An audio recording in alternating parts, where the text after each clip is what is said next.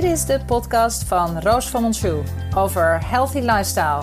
Vol met inspiratie en praktische tips, zodat jij ook de CEO van jouw eigen health en body wordt.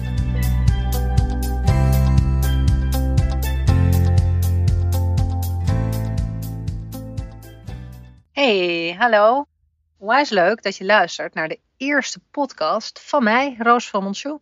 En uh, ik geef je tips en tricks eigenlijk over hoe je nou ja, beter voor jezelf moet zorgen. Want of je nou succesvol ondernemer bent, of uh, moeder van een druk gezin, of uh, vader van een druk gezin, of gewoon een heel druk leven hebt, weet je, het belangrijkste is dat jij overeind blijft. En um, meestal is het zo dat je nou ja, voor heel veel andere mensen of je bedrijf en alles heel goed zorgt, maar vergeet om goed voor jezelf te zorgen.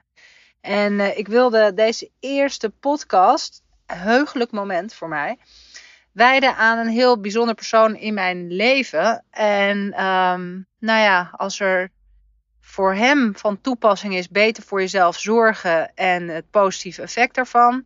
Nou, dat gaat zeker op. Dus dat wilde ik heel graag uh, met je delen. Het gaat namelijk over mijn broer. Mijn broer, die, um, ik heb twee broers, een jongere broer en een uh, oudere broer. En mijn oudste broer, nou ja, die uh, vaart nogal zijn eigen koers uh, in het leven. Waar ik hem ook zeker enorm voor uh, bewonder. Tegen alle stromingen in, wars van alle conventies. En hij doet gewoon zijn eigen ding. Maar ja, bij zijn eigen ding doen. En dat, daar hoort voor hem heel erg bij niet goed voor zichzelf zorgen. Dat heeft hij zeker niet goed gedaan. Hij is fantastisch voor anderen. Hij heeft een enorm groot hart. Hij is enorm gul. Hij koopt de grootste cadeaus voor mijn kinderen. En, maar als je echt kijkt naar goed voor zichzelf zorgen, dat deed hij niet zo goed. En nou ja, weet je, hij is uh, ietsjes ouder dan dat ik uh, ben. Ik ben zelf 41. En dat kan heel erg lang goed gaan. Om gewoon uh, lekker alle signalen te negeren. En weet je, ik vond het zo lastig. Want als zus had ik zoiets van: uh, um, zou je niet, of uh, het is misschien beter om. Maar zoals je misschien weet, met ongevraagd advies en al helemaal van een familielid, ja, dat werkt uh, eigenlijk niet. Dus met leden ogen moest ik, nou ja, als health and wellness coach, gezondheid, goed voor jezelf zorgen, is voor mij echt, nou ja, staat op nummer één in mijn leven. Want ik weet hoe belangrijk dat is, weet je. We hebben maar één heel mooi lijf en daar moeten we het mee doen. Totdat op een gegeven moment, uh, vorig jaar, net na de zomervakantie, hij had allerhande kwaaltjes en dingetjes. En hij ging uh, naar de huisarts toe.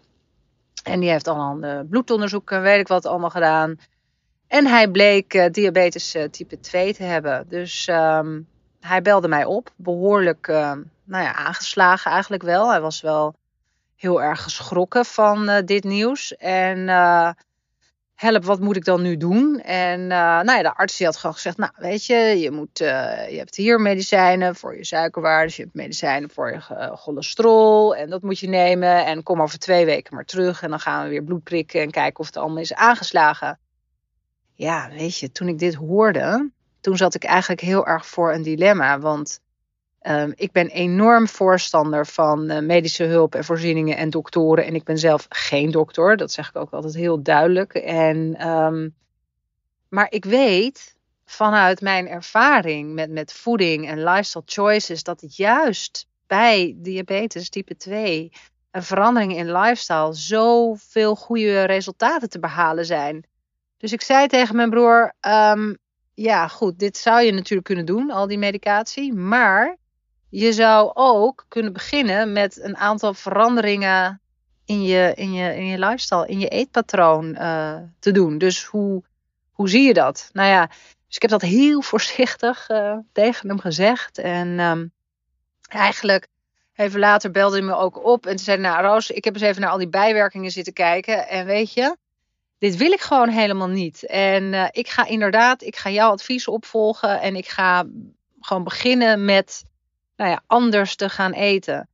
En uh, mijn broer is zeker niet iemand die uh, naar de sportschool uh, gaat of heel veel gaat sporten, maar hij heeft heel fysiek werk. Dus hij heeft absoluut vrij veel beweging. Het is niet een couch potato die de hele dag achter zijn computer zit. Dus dat was wel oké.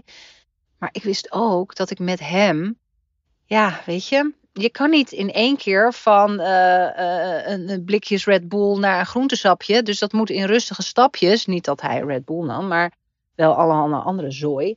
Dus ik heb echt heel erg over na zitten denken. Hoe kan ik dat op een voor hem zo haalbare, makkelijke manier toepasbaar in zijn lifestyle, enorme drukke baan, uh, passen? Dus ik heb hem een aantal nou ja, dieetadviezen gegeven van nou, okay, ga dit en dit combineren en ga dat niet meer eten. En uh, zorg ervoor, hij dronk best wel behoorlijk veel alcohol. Ik zei, iedere vorm van suiker uh, en alcohol is een vorm van suiker, wordt gewoon in jouw lijf uh, nou ja, herkend als suiker. Dus ga dat dan, wat hij dan nam, nou ja, dat was echt heel veel zooi. Dat is echt verschrikkelijk. Uh, ga dat dan gewoon niet doen. En als je dan een keer een glas wijn denkt, het liefst natuurlijk helemaal niet, of een glas alcohol, neem dan gewoon rode wijn. Weet je, dat was voor hem ook haalbaar om dat te doen. En uh, plus dat hij ook nog eens een massive overgewicht had. En, um, en dat wist hij en daar wilde hij ook wat aan doen. En, maar ja, weet je, druk, druk, druk. En uh, niet echt super geïnteresseerd. Nou ja, totdat dus die wake-up call van die arts waar die eigenlijk heel erg van geschrokken is. En, um, en voor heel veel mensen geldt dat zo. Die schrikken enorm van een wake-up call. En ja, weet je, mijn passie is het natuurlijk om, om nou ja, ervoor te zorgen dat je die wake-up call niet nodig hebt. Dus gewoon preventief werken aan jouw hele uh, lifestyle. Anyway, dit was poeh, eind september, oktober vorig jaar. En uh, twee weken geleden belt hij me op. En uh, hij zegt: uh, Roos, ik uh, kom net bij mijn arts vandaan. Ik had mijn check. En dus toen um, vertelde die arts: van nou, meneer, ik heb uw waarden en alles getest. En, maar u heeft geen diabetes meer. Ik begrijp hier niks van. Ik heb nog nooit zo snel een ommekeer gezien. En wat heeft u gedaan? Hij zei: Nou ja ten eerste geen medicatie genomen. En nou ja, daar moet menig een toch sterk voor in zijn schoenen staan als een dokter zegt je moet dit nemen. En dan zegt van ik ga het toch op mijn eigen manier eerst proberen. Dus dat vond ik wel heel knap van hem. Maar die arts die was daar dus eigenlijk helemaal van verbaasd. Dus hij, weet je, zijn bloedwaardes waren goed, zijn suiker, alles was goed. Plus dat hij ook nog eens 18 kilo kwijt was. Nou ja, nou mag er ook nog wel wat, uh, alsnog 18 kilo van af. Maar 18 kilo is echt zo ongelooflijk veel. Terwijl hij geen honger heeft geleden, op een hele normale manier gegeten heeft. Alleen bepaalde combinaties en bepaalde dingen niet. En toen zei hij ook, nou, mijn zus die is uh, health and wellness coach. En die heeft mij verteld hoe ik dit uh, moet doen. En ik heb hem ook een aantal supplementen, zeker glyconutrients heb ik hem uh, aanbevolen. Althans, dat heeft hij ook allemaal genomen. En dan zou ik dus denken, dan als zo'n arts daar zo verbaasd over is, dan is toch. Ik zou dan altijd zeggen: wat is haar telefoonnummer? En uh, laat me bellen. Dus, uh, nou ja, dat heeft natuurlijk niet gedaan, maar ieder doet gewoon zijn eigen ding. Dat begrijp ik ook wel. Maar anyway, ik ben dus zo onwijs blij voor mijn broer en het beter voor zichzelf zorgen. Dat hij gewoon Weet je, hij, hij, hij zag zijn geest al dwalen met, uh, weet ik veel, ellende met zijn ogen en dingen en altijd en spuiten en allemaal dat soort, nou ja, onzin, dingen die voorkomen kunnen worden als je dus je lifestyle aanpast. En ja, dat is iets waar zo mijn hart en mijn passie ligt. En uh, ik ben zo blij dat ik mijn broer heb kunnen helpen. En de manier waarop hij nu eet, dat gaat hij gewoon, dat blijft hij gewoon doen. Want hij voelt zich er fijn bij. En uh, het is ja, zo'n ongelooflijk effect. Dus dat uh, is mijn story van de eerste podcast die ik heel graag met jullie wilde delen. Want dat is een, een, voor mij een heel persoonlijk verhaal. Maar het is ook iets van om te laten zien dat als je beter voor jezelf gaat zorgen, wat er dan allemaal gebeurt.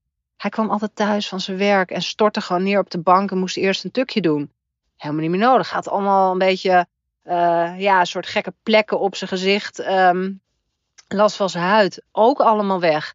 Uh, S'nachts eindeloos naar de wc. Nou, noem het maar op, weet je. Er zijn zoveel dingen die je gewoon kan doen als je gewoon goed voor jezelf zorgt.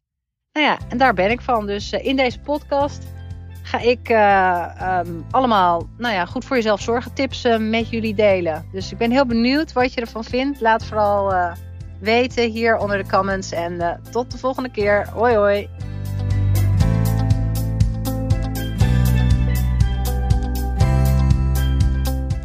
Hey, superleuk dat je luisterde. Ik had nog even een vraagje. Je zou me echt onwijs helpen als je een recensie zou willen achterlaten op iTunes.